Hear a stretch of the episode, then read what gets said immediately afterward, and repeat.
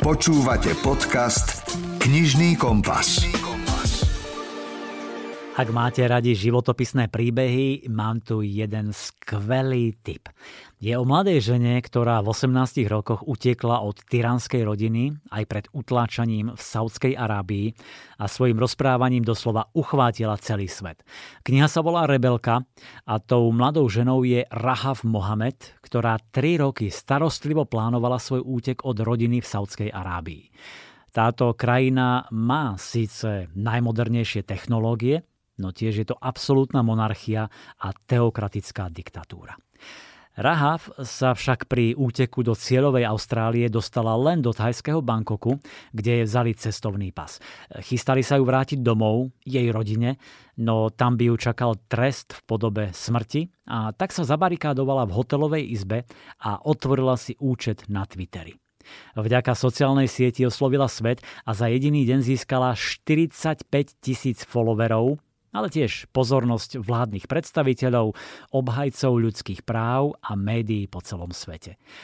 Austrálske úrady, keďže smerovala do Austrálie, nereagovali príliš ústretovo a tak jej azyl utečenky udelila Kanada. Po 7 dňoch pricestovala do Toronta a tam začala svoj nový život.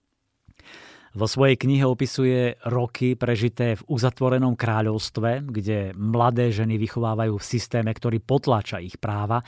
Ukazuje, ako ich doslova kontrolovali mužskí opatrovníci, hoci mala Raha veľké finančné výsady, žila vlastne v takej zlatej klietke pod neustálým dozorom a jej detstvo bolo plné násilia, útlaku a pretvárky.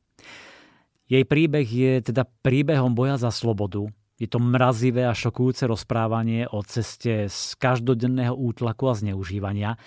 Rahav sa nechcela podvoliť systému, išla za svojim snom a tým inšpirovala ženy na celom svete, aby snívali o lepšej budúcnosti pre seba aj pre svoje céry. Keď čítate o tom, ako žila v Saudskej Arábii, možno sa spýtate, preboha, v ktorom storočí to žijeme? A to bolo v roku 2015, 16, 17. No a keď potom sledujete jej cestu, pobyt v hotelovej izbe a napokon aj presun do Kanady, budete obracať jednu stránku za druhou a držať jej palce. Hoci vlastne už teraz viete, ako sa to celé skončí. Vypočujte si úrievok z knihy Rebelka, číta Lucia Vráblicová. Zhábali mi aj obrázky ľudí a zvierat, ktoré som kedysi nakreslila – lebo všetko, čo má dušu podľa islámu, súperí s prorokom a teda je zakázané. Učebnice a zošity roztrúsené okolo mňa mi pripomínali, že môj prvý semester na Hajlskej univerzite sa skončil a že sa tam už nevrátim. Sedela som na posteli a premýšľala o svojom živote. Bola som saudsko-arabské dievča, ktoré milovalo svoju rodinu, ale nemohlo vystáť jej mantru – dievčatám vstup zakázaný. Rebelská dcéra a sestra, ktorú odpudzovala toxická zmes kultúrnych protirečení.